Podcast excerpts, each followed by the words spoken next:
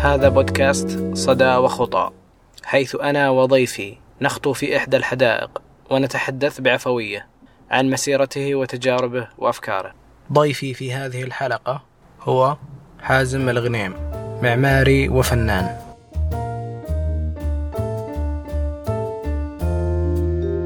أمس طرحت فكرة سناب يسمونه كذا، مجموعة استنتاجات جمعتها على بعض حلو ودخلتها في مجال العمارة. شفت التوليفة اللي طلعت، صدق يعني إلى الآن كل شيء ماشي صح، مع أني أحس أن النظرية غلط. الفكرة ربط موضوع التشتت حلو برغبة الناس بقلة التفاصيل اللي هي تتميز فيها الحداثة المودرن في العمارة. فالناس حاليا مو فاضيين أنهم ينظرون تفاصيل كثيرة. ليش؟ لأن أسلوب حياتهم تغير، أسلوب تفكيرهم تغير، فبالتالي أسلوب الفني اللي هم يبغون يتلقونه تغير. يعني إذا بذلت مجهود كبير في إنك تدخل تفاصيل في المبنى واللوحة، حتى حقين الجرافيكس بدأوا يتغيرون، حتى حقين الفنون بدأوا يتغيرون، صاروا يسوون شيء سريع، ما تقول رخيص بس إنه سريع مرة، شيء يتماشى مع سرعة الناس في الانتقال من شيء لشيء. يعني ما حد الحين يسمع أغنية مدة 15 دقيقة لكن أول، وما تكلم من أول يعني في البعيد باقي له جماهير. سو تشوف على المنتشر يحبون شيء سريع. الجرافيك ديزاين الحين قاعد كل ما التفت يمين ولا يسار شفتهم يحاولون يبسطون أكثر، ما يسعون للتعقيد. المباني انتشرت فيها التبسيط والحداثة، ف قد يكون موضوع له علاقة بأن الناس بطلوا يتأملون، ما يبغى يتأمل فكرة ولا يتأمل صورة ولا يتأمل رسمة. بفترة اسمع واحد يتكلم يقول انفوغرافيك يغنيك عن كتاب. انفوغرافيك يغنيك عن كتاب؟ كيف كذا؟ والناس يشوفونه اوه عادي، ايش فيها يعني، مو شيء يعني شاطح مرة، عادي. سابقا ما اتوقع الفكرة دي مجنونة جدا انك تخلص كتاب في صورة، شيء محزن صراحة. مو بشرط، يمكن هذا اسلوب التفكير الجديد يعني. يعني حتى كان سؤالي اخر هذا، هل هم قاعدين يضرون صحتهم، سعادتهم، متعتهم في الحياة، هم ما يدرون، ولا هم ماشيين صح بس حنا لازم نلحقهم، نلحق الناس، نوفر لهم شيء صح، نوفر لهم الشيء اللي يناسبهم. في كل حالتين الناس قاعدين يغصبونك على انك تمشي معهم، هم اللي بيشترون في النهاية. الحين أنا مرت علي انفوغرافيكس كثيرة ما أذكر منها ولا شيء. إيه لازم أحس كذا، لازم فيه. أتكلم عن النخبة، بتكلم عن الناس بشكل عام، خلاص حتى الناس بشكل عام يعني. وأنا ما أحسب نفسي نخبة، لكن الناس اللي انتبهوا لهذا الأزمة يعني قد لا يكون. جاتني اعتراضات كثيرة، وجاني ناس يوافقون، وجاءوا ناس من وين جبت البحث؟ أنا قلت ولا بحث ولا شيء، من عندي كيس هذا كبير. كيس هذا كبير، كيس. وش اللي خلاك تبدأ وتدخل عمارة وتخطيط؟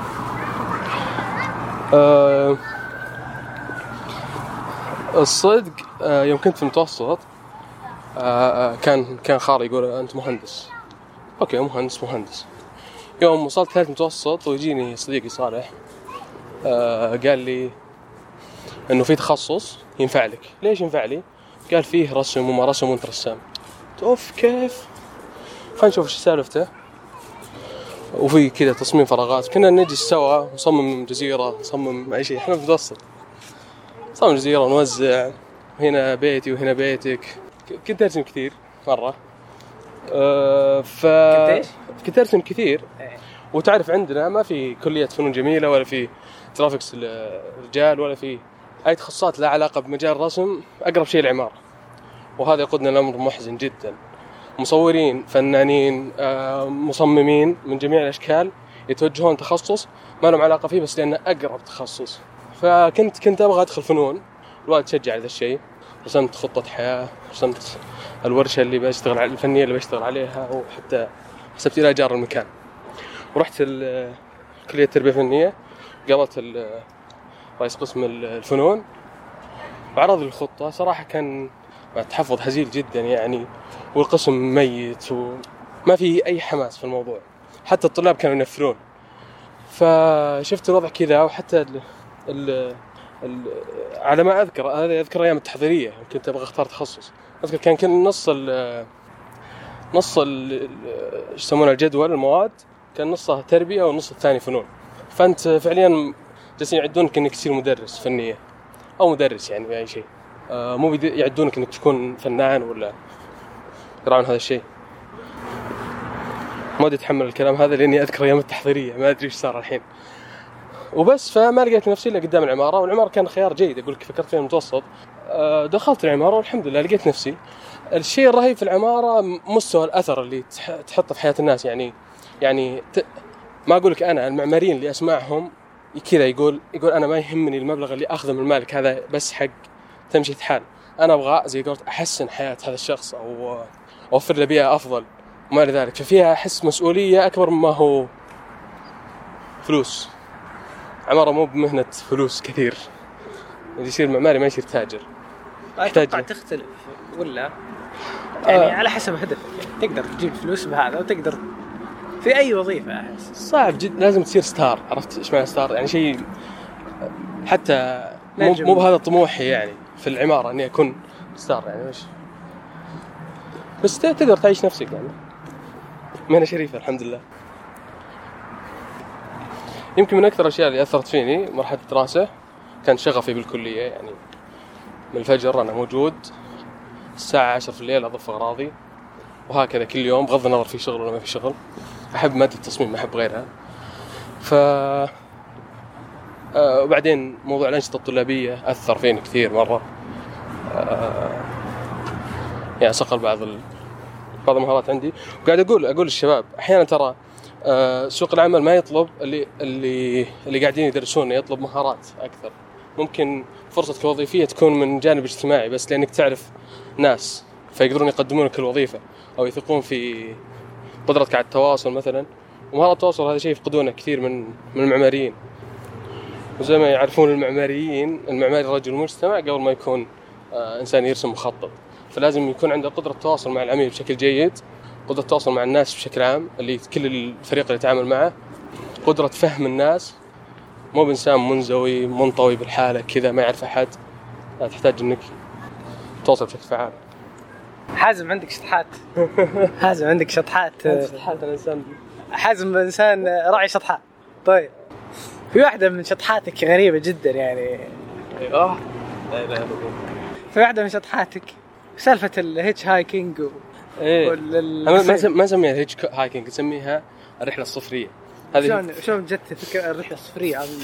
فكرتها كانت احنا نفطر انا وصديق أسامة، جت فكرة انه احنا في الصيف الحين ما عندنا شيء، خلينا نروح نسوي شيء. وشارك بالفكرة هذه، انا شفتها في مكان مع أسامة كده. الفكرة من الرحلة مو بالبزعة هذه، الفكرة هو تعرف احنا عايشين حياة نحس بنا احرار في خياراتنا فيها. يعني نجي نقول يعني اي واحد منا يجي يقوم الصبح يقول انا عندي خيار اني اسوي اي شيء، وش بتسوي؟ عنده خيار اني ما يشرب قهوه ولا ما يشرب. ثم عندي اذا قال اوكي بشرب قهوه، عنده ثلاث خيارات، يشربها في ستاربكس ولا يشربها في جافا تايم ولا يشربها في اكس يعني اي مكان. في النهايه هو محدود بخيارات، حتى الناس يجلس معهم، حتى التخصصات اللي يدخلها، خطه حياته مرسومه بشكل ما يقول يعني على الأقل الحدود حقت الخطة الحياة مرسومة بشكل جيد. فكان فيه كذا هاجس الحرية اللي هو ليش أنا محدود بهذه الأشياء؟ خلني أطلع، خلني أشوف الدنيا وشي عليه، خلني أكسر الخيارات الموجودة. في الرحلة الصفرية طلعنا من بيوتنا، كان كل سيارة نركبها مع أشخاص مجهولين تحكي لنا قصة مختلفة، وإذا نزلنا يعني تأخر دقيقة أو تبكير دقيقة يغير باقية القصة تماماً. فأول شخص مثلا شايب ركبنا معه في الحارة، ورايحين القصيم، احنا حددنا مكان على الخريطة ما ندري وشو يعني أي شيء رايحين القصيم، فالحر عليكم شنطكم مش ناويين عليكم، نحن موجهين القصيم. قال طيب، ركبنا معه، قالنا بأوصل طريق أنس وبعدين انزلوا ودبروا أنفسكم. نزلنا طريق أنس، ركبنا مع شباب، طبعا بعد انتظار نص ساعة تقريبا من التأشير للناس. بعدها ركبنا وصلنا حول سدير، كان في محطة بنزين ونزلنا، ركبنا مع تريلر. نهاية القصة لقينا أنفسنا عند في خيمة صاحب إبل، نمنا عنده، لزم علينا الله يجزاه خير، ما فكنا لمين قالنا كذا. وحنا كان عندنا أحد الشروط أن ما ناخذ سياراتنا، ما نتواصل مع أحد نعرفه، ولا نصرف ولا ريال. هذا كان شرط صعب قدام الكرم والجهد اللي نواجهه من الناس، وهذا فعلا شيء عجيب. يعني الناس كلهم يبغون يكرمونك، يعني درجة اليوم الثاني ركبنا مع واحد نفس الفكرة، مجهول أول مرة نشوفه، قال عندنا في البيت 3 سيارات، لكم سيارة تتمشون فيها لما تخلصون. شخص ما نعرفه، يا ابن الحلال ما نحتاج، نقدر ندبر أنفسنا إلا كذا. و يعني حتى بريال الله افتكينا منه لأنه كان يبغى ينومنا عنده. حنا يعني مصرين إنه حنا مسافرين زيرو كوست، مو معناها أننا بنقعد عالة على الناس، فلازم نشتغل. فعلا دخلنا مبنى في كذا مقاولات، مكتب هندسي وما إلى ذلك، قلنا ندور لنا شغل. كنا حتى يعني قبلها كنا أي شخص متقدم لنا نبغى نشتغل عنده نعرض عليه كل الخيارات المتاحة، كل المهارات. يعني أنت حتى تكتشف من نفسك أن عندك مهارات كثيرة تقدر تحصل منها فلوس. يعني كنا نبدأ بوشو، يا عم نقدر ننظف لك الأرضيات، نبدأ من الصفر، عرفت؟ عندك عيال نقدر نحفظهم القرآن، تبغى أغراض ننقلها من مكان لمكان تعطينا أي مبلغ معك، ولا إحنا ترى مصممين معماريين نقدر نصمم لك أو نشرف على مقاولات، كل الخيارات متاحة. فطحنا في واحد قال أبغى تصميم هوية، أبغى تصميم شعار وتكملة الهوية. قلنا أوكي، وكلم واحد من الشباب في الرياض، السلام عليكم، كم نعطي السعر؟ قال عطوه كذا ذا السعر الفلاني. قلت خلاص. وفي لحظة تجالسنا في المكتب حقه، اقترحنا عليه 3 أفكار شعار، وعدنا أن نكمل الهوية، قلنا بس مبلغ الشعار نبغاه الحين. قال تمام ما عندكم مشكلة، طق ويعطينا حق الشعار. ذاك اليوم طلعنا من ذاك المكان على 500 ريال. حلو، كان قيمة العقد 3000 ريال، بس إنه ما أخذنا إلا 500. أوكي الحين معك 500، وإحنا متفقين ما نصرف ولا ريال، وش ناوي نسوي؟ كملنا رحلتنا، وصلنا الرياض مع شباب رهيبين، مقابل نغير لهم الزيت، نفس الفكرة، شباب ما نعرفهم بعد. مجموعة الأشخاص اللي ما عرفناهم في الرحلة هذيك تقريبا 18 شخص. طيب رجعت بدون كلية ولا كامل؟ لا كلية، لا. فوصلنا للرياض، الصدق يعني كان صدمة، وإحنا جالسين أنا وسامة Five Guys كذا، وكان نهاية الرحلة، محطة النهاية، والناظر يا أخي الحياة مو بزي ما كنا نتوقع. يعني هذيك 3 أيام كانت أسعد 3 أيام في حياتي، 3 أيام اللي ما كنت أتوقع أي لحظة جاية وشلون بتصير. كنت أتخيل بس لو الشايب اللي وصلنا في البداية تأخر نص ساعة أو بكر نص ساعة أو 10 دقائق، كان رحلتنا بالكامل بتتغير قصتها. يعني كان كمية الخيارات اللي موجودة في الرحلة هذيك شبه لا نهائية، وانت تناظرها قدامك كل لحظة جاية، ما تدري وين بتنام الليل، ما تدري وين بتقوم، وش بتاكل، وين بتروح، وين بتجي. مع كل هذا كنا مبسوطين مرة. وش اللي سوينا احنا بكل اختصار، اللي يقول لك اطلع من منطقة الراحة، احنا وسعنا منطقة الراحة. كان معنا كل واحد مع شرشف في شنطته في الباك باج، ومستعدين ننام في اي مكان تحت اي جو في اي طريق. حلو، احنا كان من ضمن الشروط ان ما نرجع الا بعد 3 أيام، لان كان عندي اجتماع في جمعية علوم عمران، الله يذكرهم بالخير، فمضطرين نرجع ولا ممكن نكمل بعد زيادة. هل تعيد التجربة؟ لا ما عيد التجربة. ليه؟ يقولون انها ممنوعة دوليا. هذا اكتشفناه لاحقا. ومن القواعد المهمة اللي استفدتها من ذيك الرحلة ان ترى مو بشرط تشاور ناس كثير، يعني لازم تسكر اذانك من ناس كثير بس مجرد يرمون عليك مخاوف. يعني كل من كلمناه نبغاه بس يجي معنا، ما شاورناك بدأ يرمي علينا المخاوف، قال فكرت في موضوع الحرف، فكرت في موضوع كذا وكذا كذا كذا. هذه الأشياء تقتل أبو المغامرة. وكذا في حياتك، في تجارتك أنت، حياتك هي طريقتك، أثثها زي ما هو بيتك، أثثها زي ما تبغى أنت، مو زي ما يبغون الناس. فجزء من المتعة أنك أنت تختار طريقتك في الحياة، صح خطأ. أنا مستمتع في القرارات اللي اتخذتها في حياتي أنا، مو بحياة أي شخص ثاني. أتوقع أنه كنتم 2 كان يعني رقم كويس، يعني ما أنتم كثيرين لما حد يوقف لكم، مع أنه اللي طعته أتوقع، بس والله اللي طعنا بشكل جيد، بس يعني ما أنت بالواحد لحالك يعني يصير مرة خطر، يعني قلل عامل، في لا يزال في خطورة بس قلل شوي. فعلا يعني كنا نركب مع ناس يخافون منه، يجهزون عجاري كذا، وش الناس الغرباء اللي راكبين معنا في السيارة. وهذا شيء مجتمعنا ما تعود عليه. مقابلة ما عندنا قطار نقابل فيه ناس غريبين ونسولف معهم، فكان فرصة رهيبة. كل ما قابلنا الناس هم طيبين مثل ما احنا طيبين. المجتمع في الغالب طيب، ترى في قطارين، قطار دمام شرقية وفي قطار الشمال الحين. فعلا بس يعني التفاعل الاجتماعي في الأماكن هذه مو كبير فيما يبدو لي حسب تجربتي. يعني أنا أركب قطار الشرقية كثير يعني بحكم زيارة الأصدقاء، فأصلا أحط سماعات وأبدأ أشتغل وذا، يعني أخذ الوقت هذاك أشتغل فيه أكثر ما قد سولف مع ناس. طيب أيام الجامعة كنت رئيس نادي فترة، كانت تبعد من التجارب اللي أثرت فيه، سويت سويتش في حياتي. كنا مجمعين نادي فنون كذا، إحنا متحمسين للموضوع الفنون والرسم وكذا، فتقدمنا للدكتور أحمد طمان. دكتور كان ما في أي نادي، كان مكان مغلق، يعني مكان الأندية مغلق. دكتور إحنا نادي نبغى نفتح نادي فنون معمارية ونجمع كمان 9 شباب، نجمعهم من قبل سنة، انتظر الفرصة المناسبة.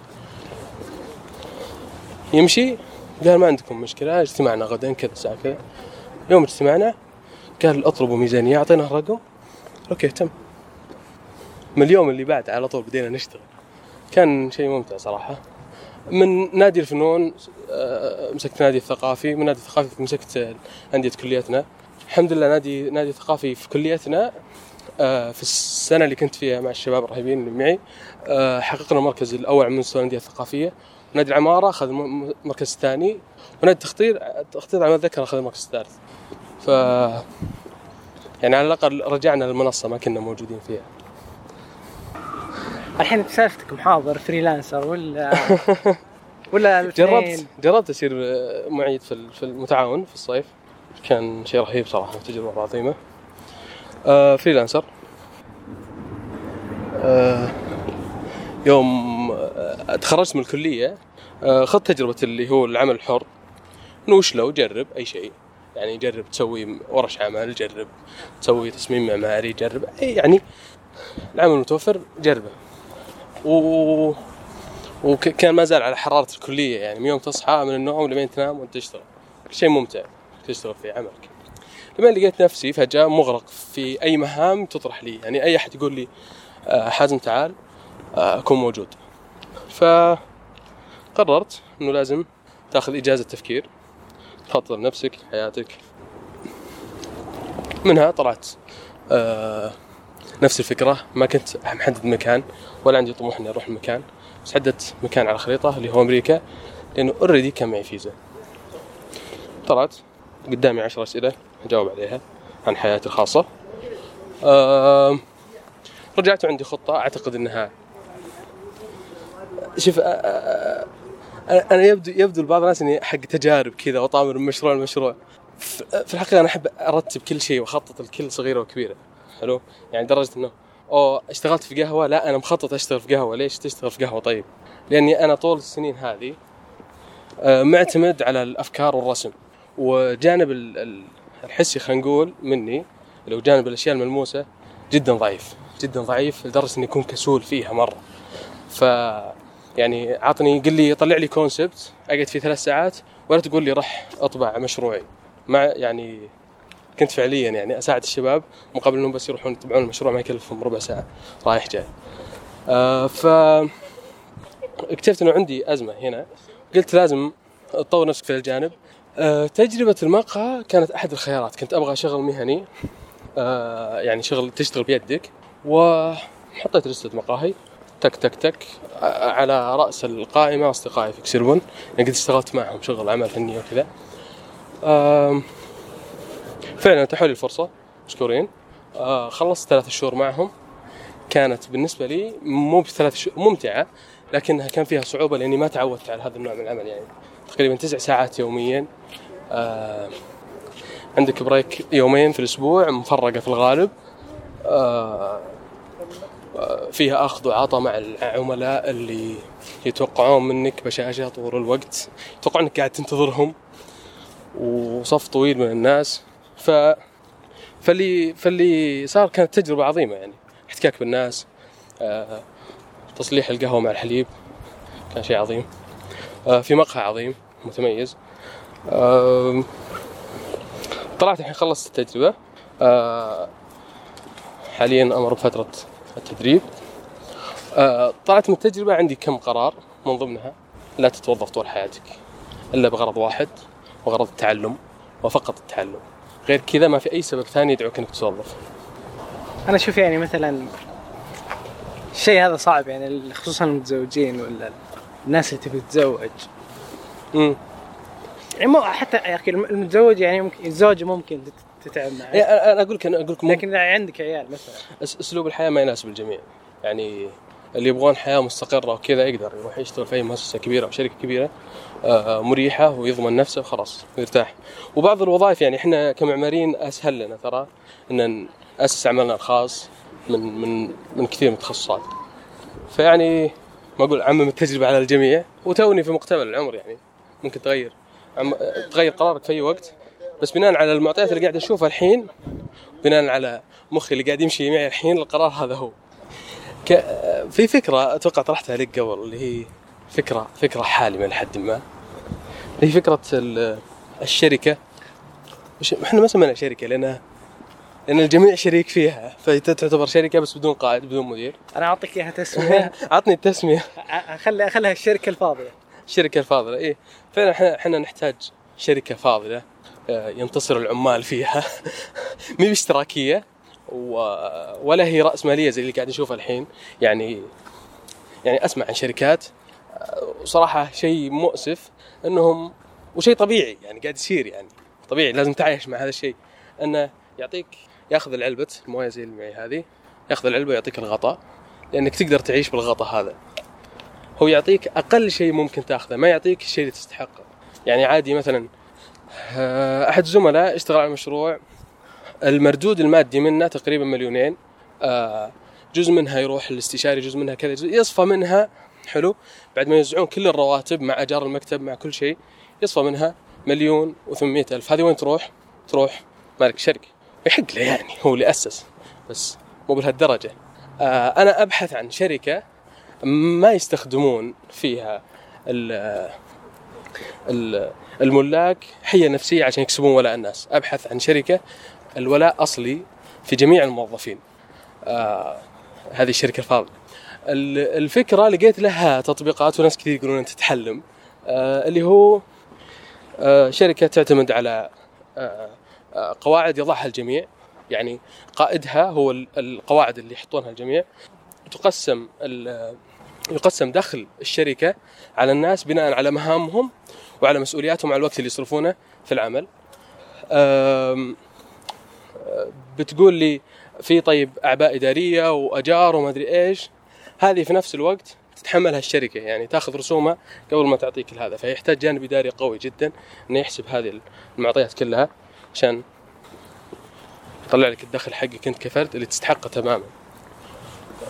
أنا أحلم وأبحث عن ناس حالمين بعد زيي. فعليا في تحديات كثير، وحتى أسئلة كثير صغيرة تجيني، قلت طيب وش الكرنت بعد قلت لي إنه وش اللي يخلي الشخص القديم يكسب أكثر ولا أقل ولا كذا. ممكن واحد جديد يستغل الشركة ويأخذ منها فلوس. طبعا الانتهازيين بالتحديد ما لهم مكان عندنا، لأنه الموضوع ماشي بالتصويت، فممكن يطلع شخص منهم. أنا يعني ممكن أطلع من الشركة اللي أسست فكرتها بناء على تصويت الناس. فإذا الموجودين في الشركة قالوا أنت براك هم برا، بناء على تصويتهم. في نفس الوقت يعني يبغى لها آلية، إنه لائحة حقيقية تحدد هذه الأمور وتضمن لكل الناس حقوقهم ولا تظلم أحد يعني. والصدق يعني اللي أتخيله في هذه الشركة أنها تنمو بشكل أسرع من غيرها. ليه؟ لأنك تقدر تحصل على كفاءات، بما أنه دخلك بيكون أعلى، الدخل المردود المادي على الموظفين، أو مو ما يعتبرون موظفين يعتبرون شركاء، بيكون أعلى، فبالتالي تقدر تحصل على كفاءات أكبر بكثير. بتصير مهمتك أنه تدير هذه العملية بشكل جيد وبس. أنت تحب تتكلم عن أفكار جديدة، ما تحب تتكلم عن شيء سبق قبل. كلها صفحات جديده. الصفحات القديمه ما ودك تفتحها. هو هذا تعرف كل شخص هاجس يفكر فيه. انا هاجسي هو صناعه السيناريوهات المستقبليه. يعني حتى راسم رسمه كذا خطه الى عمر 70 كيف بتكون خطه حياتي. من ضمنها تاليف روايه في عمر 50 مثلا او 55. من ضمنها هذه الخطه تتغير، تروح يمين تروح يسار. من ضمن التجارب اللي بعيشها مستقبلا، وش الوظائف اللي بجربها عشان تكمل شخصيتي وعشان اشعر بالمتعه. زي ما قلت لك حياتي انا مسؤول عنها وطريقتي فيها وما ذلك. انت عندك هدف وغايه ولا الرحله هي اللي تهمك؟ السؤال يخوف صراحه. توسكيب لا يعني لانه ليش قلت لي تبي تكتب روايه في سن 50؟ ليش ما تكتب الحين؟ ما اعتقد ان عندي القدره الكافيه اني اكتب روايه، ووجودها هناك في هذاك الوقت يخليني من الان ابدا احاول اكتسب المهارات الكافيه من اطلاع القراءه، من كتاب مهارات الكتابه وما الى ذلك، بحيث اني اقدر اسويها وقتها. حتى الفكره نفسها افكر يعني احشد فيها افكار ناضجه حقيقيه في روايه. اقول اصير شايف نفسي بس اطرها التاريخ فعلا، يعني مو بروايه كذا خربطيه هزليه.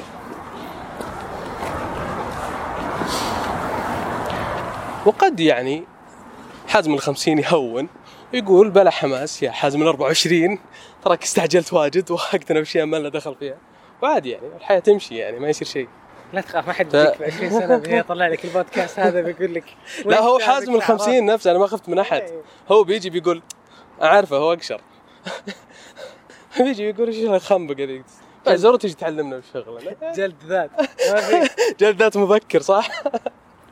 فعلا هذا التصور بنيته بناء على فكرة اللي هو موضوع أن الإنسان ممكن ينسى كل الأشياء القديمة. ففعليا أنت الآن مو بأنت بعد 50 سنة شخص مختلف بناء على تراكمات. يعني حتى التراكمات تنبني على السنين الأخيرة أكثر من السنين القديمة جدا، لأنه تراكمات السنين الأخيرة هي تراكمات السنين الأقدم في طبيعة الحال. يعني لو صار في فصل خلال 4 سنوات ما سويت أي شيء بتنسى كل اللي راح. واضح الفكرة؟ لا.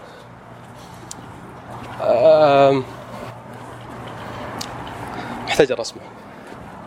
أنا رسمت رسمة عشان أصل فترة زي كذا. جنون بس تحمل.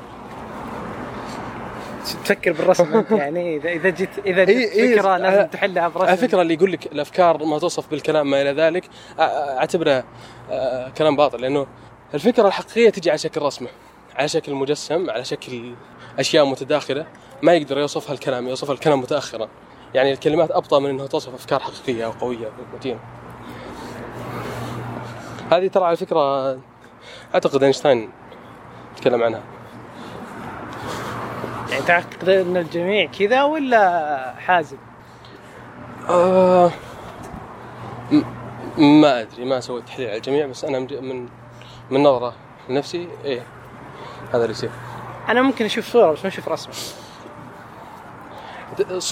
صور في ذهنك تقدر تحولها الرسمة، تقدر مع الوقت تحولها الكلمات. مشاعر قد تكون مشاعر جانب عاطفي، حزن، فرح، ذلك عادي. يعني مثلا فكرة إني أبقسك مثلا تجي كلمات قبل الوقت، الزمان، المكان، طريقة هذا تصنع سيناريو، يجي شعور وتجي صورة البوكس. عرفت ليش ما في بعدين تجي النتيجة، يعني ما بعدين هو شفت فكرتي صح طلعت. ها لا هذا ما ينفع، ما هي بطريقة علمية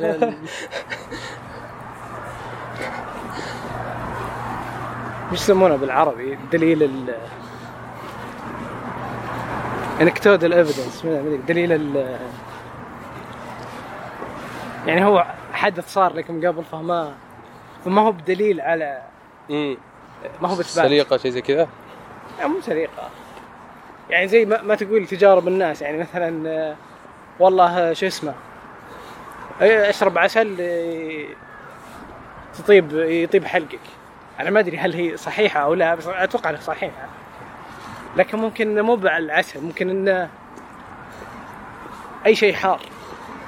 يعني مثلا يقولك اللي يشرب ينسون ويشرب مدري وش ممكن انه مويه حاره بس درجه الحراره هي اللي تداوي، مو بانها النبته هذه. مثل قصه صاحب الاسكريم بسيارة الاسكريم، يقولون كل ما دخل الحاره يسمونه طفل كهرب، كل ما طفل كهرب دخل حاره، شيء زي كذا.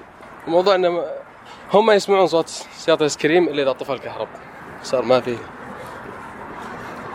لا معليش، وش ذا الرعب صراحه اللي تطفي الكهرباء تسمع صوره ايسكريم، كيف سياره ايسكريم؟ عرفت فيلم رعب ينزل لك منه مهرج، عرفت، يذبح.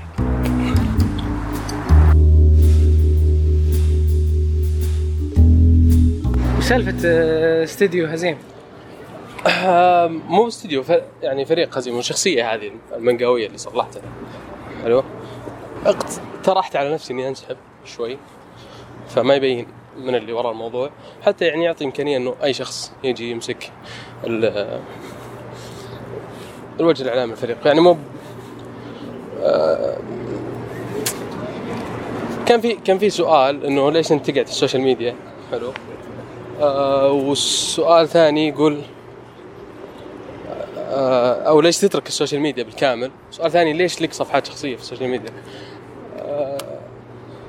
فلين إحنا عندنا أو السوشيال ميديا قاعد توجهنا لشيء عن طريق صفحاتنا الشخصية، وجود صفحات شخصية وما إلى ذلك كذا شكل. ما عندي فكرة ناضجة في الموضوع، لكن بالنسبة لهذه هو أقل ضغط نفسي، أنك تخليه بدل ما هو عمل فني يمثلك وأنت تحط نفسك في الوجه وتحط ضغط الناس، لا تخليه عمل موضوع مؤسسي، تستمر أنك تشتغل تسوي أعمال فنية. أنا سابقاً كنت أشتغل حسب المزاج صراحة، يوم كنت أشتغل حسابي وأنشر أعمالي في حساب إنستغرام حتى أحياناً في تويتر، كان حسب المزاج وحسب المحفزات يعني الخارجية. حالياً ما في شيء من هالقبيل، يعني حتى قلت واحد الشباب خلاص أنت ماسك موضوع إدارة الوقت في مشروع هزيم اللي هو سامي، وش مهمتك؟ أن ترتب لنا جدول وش المفروض ينزل خلال الفترة هذه يعني من أعمال، ولازم أشتغل بشكل يومي، مو بشرط يصير شيء رهيب، مو بشرط يصير شيء واو أسطوري، أهم شيء أنك تشتغل كل يوم كل 3 أيام ما تنقطع. يعني عام 2016 كان في أعمال كثيرة، ما أدري وصلت 200 عمل في إنستغرام، كل عمل يكلف من 2 ساعة إلى أحيانا توصل 8 ساعات يعني أشتغل شغل واحد. عام 2017 صار في دروب قريب، طالما تعديت 20 عمل. حاليا لا، لازم ألتزم كل 3 أيام 3 أعمال، إذا صار في نقص معناها أنه لازم نراجع وش الخطأ اللي قاعد يصير ونعدله.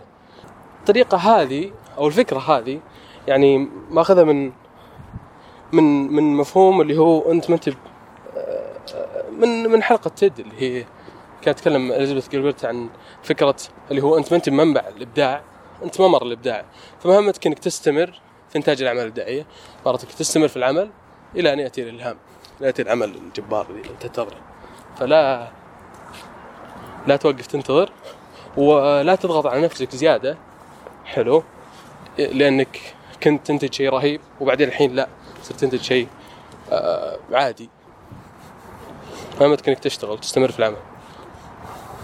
ومن جانب العمل يعني إذا اعتبرنا مشروع زي كذا بزنس، لازم ما تتدخل مزاجية في الموضوع.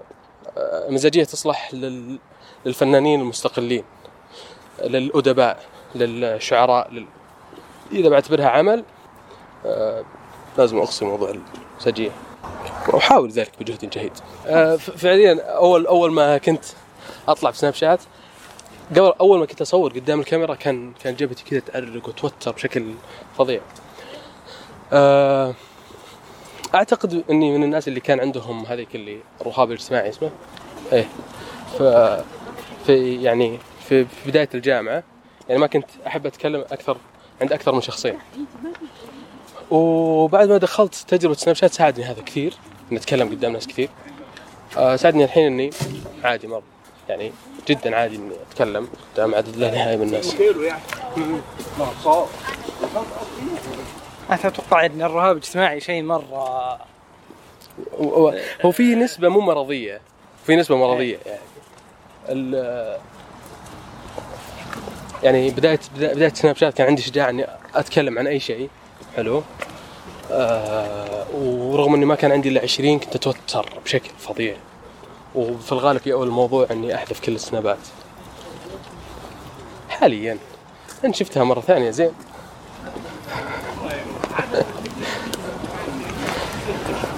أنا أكره صوتي بالله. أنا متصالح مع نفسي مع صوتي الجميل البراد. عادي. لا يعني واحد يكره صوتي راح يسوي بودكاست، ما أدري إيش حس. بتقدر تراجع صوتك لا مع الوقت تتعود صدقني. واحد من الشباب يقول أول ما سمعت صوتي رحت اعتذرت للشباب. عاد كيف عادة كيف تستلهم أفكارك؟ وش اللي يخليك؟ الأفكار بشكل عام والأفكار معمارية. أفكار معمارية إلا ما عندي أفكار حقيقية معمارية. أفكار بشكل عام. أفكار سكتشات. والأفكار سكتشات هي تجسيد الأفكار في بالك. هو فعليا ال شو يسمونه الرسم أو أي عملية إبداعية عكس الأشياء داخلك حلو. فقد ما تأخذ أكثر قد ما تتلقى أكثر بيطلع معك شيء أكثر، بيطلع معك شيء مختلف. إذا أنت تستمر بمرحلة مثلا شعورية مختلفة بيطلع معك رسمة مختلفة. في يعني عندنا خاصة في مجال الأفكار المعمارية تتحمل أن شخص يقولك أنا ما أقدر أشتغل اليوم. ليش؟ لأني والله ما لي خلق. خلاص أوكي روح لبيتكم. هاي يسوونها دكاترة كثير إنه شكلك اليوم ما أنت هذا فما راح تطلع أفكار، فتوكل على الله خذ اليوم أوف. عكس الجانب العملي وجربته في المقهى حلو. مش أيام كذا أشتغل في كثير بالعكس. أحيانا يكون ضايق صدرك أو محزنك شيء برا، فإذا بديت تشتغل تنسى ما له علاقة. تقول لا والله اليوم أنا زعلان فعشان كذا بتقل إنتاجيتي. يعني موضوع مو مرتبط بشكل كبير إلا إذا كنت ممر بأزمة بطبيعة الحال. أزمة يعني كبيرة أقصد وقت قريب ولا شيء قريب.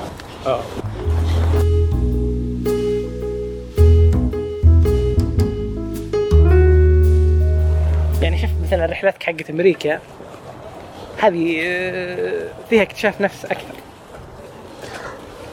إيه فعلا صدقت يعني صدقت سيدة عجوز صينية كانت معي في القطار وقابلتها مرة ثانية صدفة في القطار احنا راجعين. طبعا صدفة نادرة جدا في نيويورك. مرتين وجلسنا جنب بعض يعني كملنا سواليف وعزمتني وزحمة.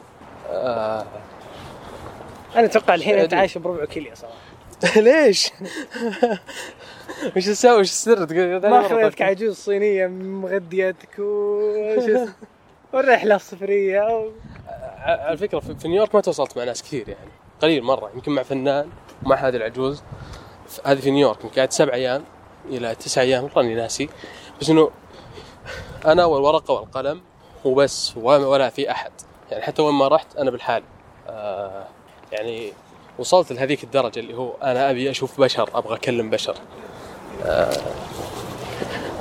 في نيويورك قلت كانت فعلت مع ناس حلو يعني. حتى أصدقائي اللي كانوا في الهوستل الأصدقاء كانوا من المكسيك في يعني تلقى ناس لطيفين تتواصل معهم. في جزء من رحلة أمريكا كنت رحت لواشنطن حلو. واشنطن مدينة عمل، مدينة باردة جدا يعني.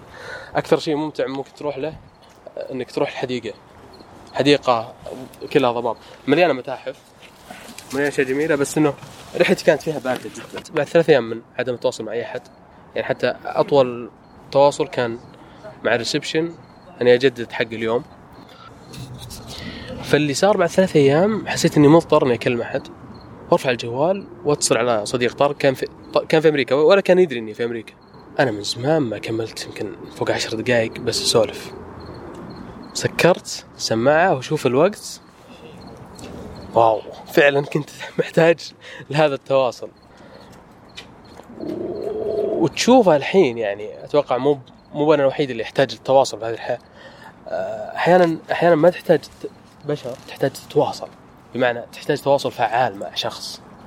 تحتاج إنك تنهي حقك اليومي من التواصل مع الناس. قصدك يعني حتى لو مع كلب مثلا؟ لا مو بالمقصد كذا، المقصد ما أدري يمكن في ناس تواصلوا مع كلاب ما يدخل. لا فعليا أحيانا تكون كنت بين ناس كثير ومع كل هذا تفتقد التواصل، تفتقد لأنك تحتك مع الناس، ما يعني إلى الآن لا توك حلو، فتلقى الشخص المناسب اللي تأخذ وتعطي معه بريحية لدرجة إنك تقول أوه الحين أنا حققت التواصل. عشان كذا يقولك في ناس وحيدين رغم أنهم ما اعتزلوا الناس، لأن الوحدة شعور مو بسلوك، الوحدة شعور تشعر فيه، فأحيانا سلوك العزلة ما يؤدي إلى الوحدة، إنك تكون وحيد في مكان أو معتزل الناس، مو بشرط إنك وحيد وأنت تحس إنه لك ظهر. لحد الحين تسوي ورش ولا دورات سكتش؟ إيه نعم بالله، عشان اللي بيسجل دعاية غير مدفوعة. لا ما بدأ دعاية كذا بطلع كذا، بخليك تسوي دعايات كل الأشياء اللي عندك. والله الورش من الأشياء بعد أو الدورات ليش من الأشياء اللي تعلمت منها. ما يدرون الناس اللي تعلمهم إنك قاعد تتعلم منهم، من أسئلتهم، من نظرتهم، إنك تشرح شيء أنت متعود تسويه سنين ما متعود أسوي هذا الشيء بديهيته، يعني بديهة كذا، ويجي واحد يسأل كيف تسوي الظل، ها ارسم ظل إيه فعليا سوي كذا، يعني ارسم وبس، فتحتاج تفكك الموضوع من جديد وتعيد شرحه، وانت في نفس الوقت قاعد تشرح لنفسك، قاعد تحاول يعني تفكك وتربط فتوثق فهمك. يعني التعليم هو عشان تدرس لازم تفهم الموضوع من جميع جوانبه، لكن عشان تطبق بس تحتاج الحد الأدنى اللي تحتاج عشان تطبيقه. صح. أحيانا يجيك شخص يعني متقن للمهارة الفلانية، جدا متقن، بس كونه متقن لها مو معناه أنه يقدر يشرحها للناس، والعكس ممكن يكون صحيح. يعني ممكن يجيك شخص عنده جزئية بسيطة من المهارة، بس عنده قدرة على الشرح عالية، قدرة على الحديث، قدرة على جذب الناس، فتقول أوه هذا مؤهل إنه يكون أستاذ. لا تزال تنسق أنشطة بالكلية حاليا؟ لا، تخرجت خلاص، بس كده تكون سعيد جدا وتشوف أشياء لك علاقة فيها إلى الآن مستمرة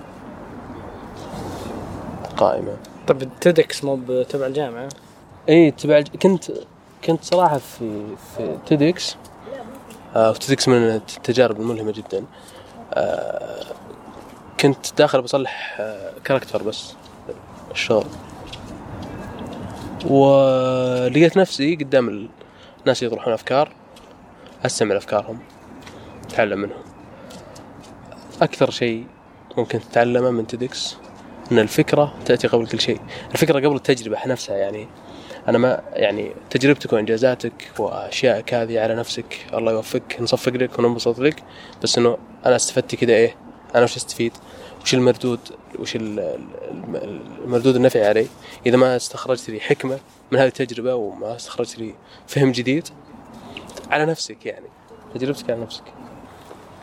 تقول لي إنه كل شخص عنده نقاط قوة وعنده نقاط ضعف، فاشتغل على نقاط القوة حقتك. إيه هذه مقولة سمعتها من مدرب، يقول لا يمكن تتميز بنقاط ضعفك. مقولة صحيحة نسبيا، نقاط قوتك القديمة هي اللي متوقع منها أن تكون شيء مبهر حاليا، ونقاط ضعفك لازم تعدلها بحيث أنك توصل للوسط، للشيء المعقول. كان وجهة نظري من هذه أنه نقاط قوة ونقاط ضعف، بس إنه هو شو اسمه منحنى، مو يعني مو بكل مو بهذه نقطة ضعف هذه نقطة قوة، عندك هذه أقوى من هذه، صح؟ أيوة تمام. إيه تسبر بعض يعني. إيه مو هذا مو إشكاليتي في التقسيم، يعني هذا واحد من الأشياء. لكن في شيء مثلا عندك أنت نقطة قوة، بس أنا مو عندي نقطة ضعف، أو أنه يعني ما يحسب لي إنها من نقاط قوتي، زين، بس أنا عندي شغف في هذا الشيء، تمام. فالوقت اللي أنا من شغفي، الوقت اللي أنا أستثمر في هذا الشيء كثير مرة. يعني افترض أني ما أعرف أسوي الشيء الفلاني، لكني أشتغل فيه 16 ساعة في اليوم، وأنت عندك قوة هذا الشيء. خلنا نعطي مثال. ايه؟ وش مثل والله أنا ما أعرف أرسم، زين حلو، بس أني أحب أرسم وقعدت ارسم 16 ساعه في اليوم الى مده 7 سنين. 7 سنين من يصرف عليك انت؟ ما علينا من انا قاعد اتكلم عليك مش باقي يعني 16 ساعه انا باقي. لا انا قاعد اعطيك اكستريم اكزام، انا قاعد اعطيك مثال مره حاد، لانه في فرق بين جانب اللي هو يعني خاصه احنا عندنا مسؤوليه اننا نحتاج دخل عشان ندخل انفسنا، ندخل اهلنا في المستقبل. طيب ولا تزعل ولا تزعل، مو ب 16 ساعه، اجل كم؟ 4 ساعات 5 ساعات وانت مبسوط زين. ايه وانا كل يوم 5 ساعات 4 ساعات فيه، ولا تطورت هوايتك ولا تطور مستواك؟ لا انا قاعد اتطور مستواي طبيعي يعني اتوقع اني تحتاج يعني اي شيء تحط فيه 4-5 ساعات المفروض تتطور وانت يعني، الا اذا انت قاعد تطور هذه المهارات اللي تدخل منها داخل مادي ولا لا. يعني ترى فرق شاسع بين الهوايات والشيء اللي تنبسط عليه. ان شاء الله تنظر افلام ما هم تطورت ما تطورت ما يهم، اي بالضبط يعني. فالحين هذه تدخل في زون الهوايات، شيء مختلف تماما. حتى يعني حتى احيانا ترى الهوايه اذا دخلتها في شغل تصير شيء بئيس وكئيب. يعني ممكن تكره اكثر شيء تحبه بسبب انه شغل، العميل يتصل عليك تعال ارسم لي الحين، سوي لا تسوي. خرب الشغف، خربت الحفله اللي كنت مبسوط عليها. اي لا بس انا اقول لك الحين لو تقارن نفسك بشخص مثلا عنده تعتبر عنده نقطه قوه لكنه ما قاعد يمرنها، عرفت كيف؟ فانت مع الوقت تعديه. ايه لكن اذا انت تتكلم عن السيناريو ان احنا جالسين نبذل في نفس الوقت في نفس الشيء، عرفت؟ يختلف تماما. لكن انا كلامي انه الشغف يعني مو بشرط انه يعني تكون نقطه قوتك فعلا. هو دائما حق اني اختيار تخصص تكلم عن ثلاث عوامل اساسيه في اختيار تخصص: قدره ورغبه وفرصه. فاحيانا تكون عندك رغبه في شيء بس ما عندك قدرات فيه، بس انه رغبتك الشديده في هذا الشيء حلو تخليك تتجاوز عقبات كبيره. هذا مو بخط حياتك ولا هو بخط صح ولا هو خط خطا تماما، حلو. بس ممكن انت جاي مثلا تبغى تكون مصمم، مهاراتك القياديه اقوى من مهاراتك التصميميه بكثير، فممكن لو انك رايح تخصص ثاني وطورت هذه المهارات ممكن يكون افضل لك. قد يكون قد لا يكون، يعني افتراضات قاعدين نعيش. وزي ما قلت لك حياتك طريقتك، بس احيانا يكون اختيارك حاجه في نفسك، عرفت؟ انا ابغى هذا الشيء قاعد بس انا فكرتي انا يعني نقطتي ان الادمي من مكينه، عرفت؟ اتفق ادمي ليس مكينه. طيب ها بعدين الشغف يعني عامل مهم جدا، عرفت؟ يعني عشان يكرس الوقت هذا عشان يشتغل صدق لازم يصير في الشغف. اكيد تقدر تشتغل بدون شغف، بس يعني مو من الاشياء العجيبه في الشغف الناس يتوقعون انها وليده اللحظه واليوم والليله. الشغف بدايته حلو، يعني اصلا اي هوايه جديده تكسبها حلوه. ابى اروح اركب خيل، حلو، وانت اول مره تركب خيل بتجي في بدايه متحمس، مع الوقت الكيرف ينخفض، من توصل مرحله يصير شيء ممل جدا. اذا استمريت ووصلت حلو انك تمارس نفس العمل تلقى نفسك تحب تفاصيل هذا العمل، تحب في شيء في هذا العمل بيعجبك بتحبه، اتقانك لهذا الشيء وانتاج حلو بخليك تكمل ترسم رسمه ورا الثانيه ورا الثالثه ورا الرابعه. احيانا الناس اعجابهم هو اللي يحفزك، حلو، عمره في حافز دائما انك تكمل هذا الشغل. فالشغف يجي من بذل طويل، من وقت طويل، مو وليد الثانيه. في كتاب صراحة بديت يمكن أول 10 صفحات منه وقفت، بس كانت يعني اسمه Drawing from the Right Side of the Brain، أو فكرة إنه يعلم اللي ما يعرف يرسم أبدا بدايات الرسم كيف يرسم. يعني نظري ولا عملي؟ في جزء نظري في جزء عملي. الجزء العملي هو الكويس، الجزء النظري عرفت يقدر ينظم. اوكي اطالع، انا دائما انسى اعطي امثله. الناس اللي يحبون يسمعون امثله اكثر يبشون قاعد تفلسف علينا.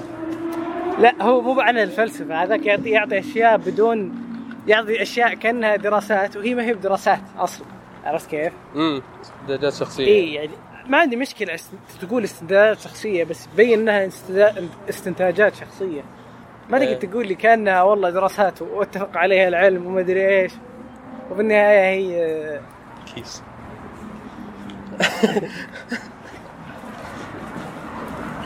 النهاية كيس. في فترة كنت أمشي بعدة وش سالفتها؟ عدة إيش؟ شوف صالح مصور هذاك اليوم عدة رسم؟ عدة رسم طول حياتي أمشي بعدة رسم دايم وين ما تروح الحين في السيارة في عدة الرسم. أكيد جزء من حياتي، قسام، معماري، فنان، كذا أشوف نفسي. طيب أنا مبرمج وذا ومو بلازم أطلع فيها كل يوم، خلي شنطة في البيت، خلي لابتوب في البيت. هو يعني يا إما أنا أشتغل على الرسم ولا أخذ لي بريك رسم، فيعني في كل الحالات أنا أحتاج العدة. إذا ما بهذه أقلها أيباد ماشي حالي. وش البرامج تستخدمها؟ هذا أكثر سؤال مر علي أخيراً سأجيب عليه. البرنامج هو Procreate، برنامج رسم جميل. Procreate مدفوع؟ إيه نعم مدفوع. يجيني بشكل مزعج، يعني إلى موظفة الطيارة سألتني وش البرنامج تستخدمه؟ إيش فيه يا جماعة؟ ترى شايف تويت حقك بالله الحلطة ما هالي أصرت صرت ما أجاوب لأني أصلاً كاتبه في البايو. حلف على لك في الأنيميشن ولا؟ لا والله. بس تكتب سكتشات. بس ركزت على الجانب المعماري يوم دخلت الكلية العمارة. لا أتكلم عن التحريك مو بال. إيه لا ما دخلت. الجانب الفني أصلاً يعني خلينا نقول الجانب المعماري أو شيء جانب الرسم بشكل عام. الرسم هو حرفة مو بفن. حلو. يعني انك يدك تقدر ترسم هذا مو فن توك، الا ما وصلت مرحله الفن. لو الفن هو التعبير عن الاشياء اللي بداخلك عن طريق عمل فني. ففي البدايه كنت ارسم، تعلم الرسم يوم صغير، يوم عمري 7 سنوات ارسم. دخلت على جانب الرسم المعماري يوم دخلت الكليه، حاولت اني اركز بس على الرسم المعماري، حاولت اتعلم مهاراته وافكاره وما ذلك. الفتره الاخيره دخلت على الجانب الفني، يعني لقيت الفن يعني منطقة ومساحة رهيبة انك ترقب مشاعرك عليها وافكارك عليها. تفاجئك الورقة صراحة بعمل فني نابع من داخلك. اتوقع الفنانين كثير عاشوا هذه الحالة، وانصح اي احد مو بشرط تكون مهارتك جيدة انك تصنع عمل فني، هذيك حرفة. زي ما تقول لي نجار مثلا، نجار محترف عملية النجارة مو بمعناها أنه فنان ممكن يبتكر عمل جديد، ممكن حتى يبتكر عمل جديد يسمى مصمم. لأن خلينا نقول الحرفي الفنان والمصمم، مصمم يسهل حياة الناس، فما في شيء اسمه أو مزاجي ما يسمح يعني أني أسوي هذه بهذه العكفة أو هذه، لا، كيف تسهل حياة الناس عن طريق هذه الطاولة، عن طريق هذا الشيء، عن طريق هذا المبنى. حلو، فهذه مهمة.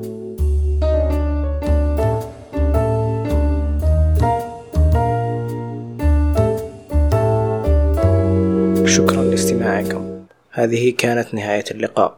بإمكانكم الاستماع للبودكاست على برنامجكم المفضل أو الآيتونز أو ساوند كلاود بالبحث عن صدى وخطى. قمت بنشر بعض الروابط عن المواضيع والأشياء التي قمنا بالتحدث عنها، ستجدونها في ملاحظات الحلقة. إذا كان لديكم أي ملاحظات أو اقتراحات تواصلوا معنا على @echoesandtrails في تويتر. بإمكانكم البحث في تويتر عن صدى وخطى وسيظهر لكم الحساب، أو على البريد الإلكتروني echoesandtrails@gmail.com. جميع الموسيقى كانت من سايدوك شيد سلور لكيفن ماكلاود. يمكنك أن تحصل على جميع معزوفاته عن طريق incompetech.com، ويمكنكم استخدامها بشرط الإشارة إليها كما فعلت الآن. وشكرا لاستماعكم.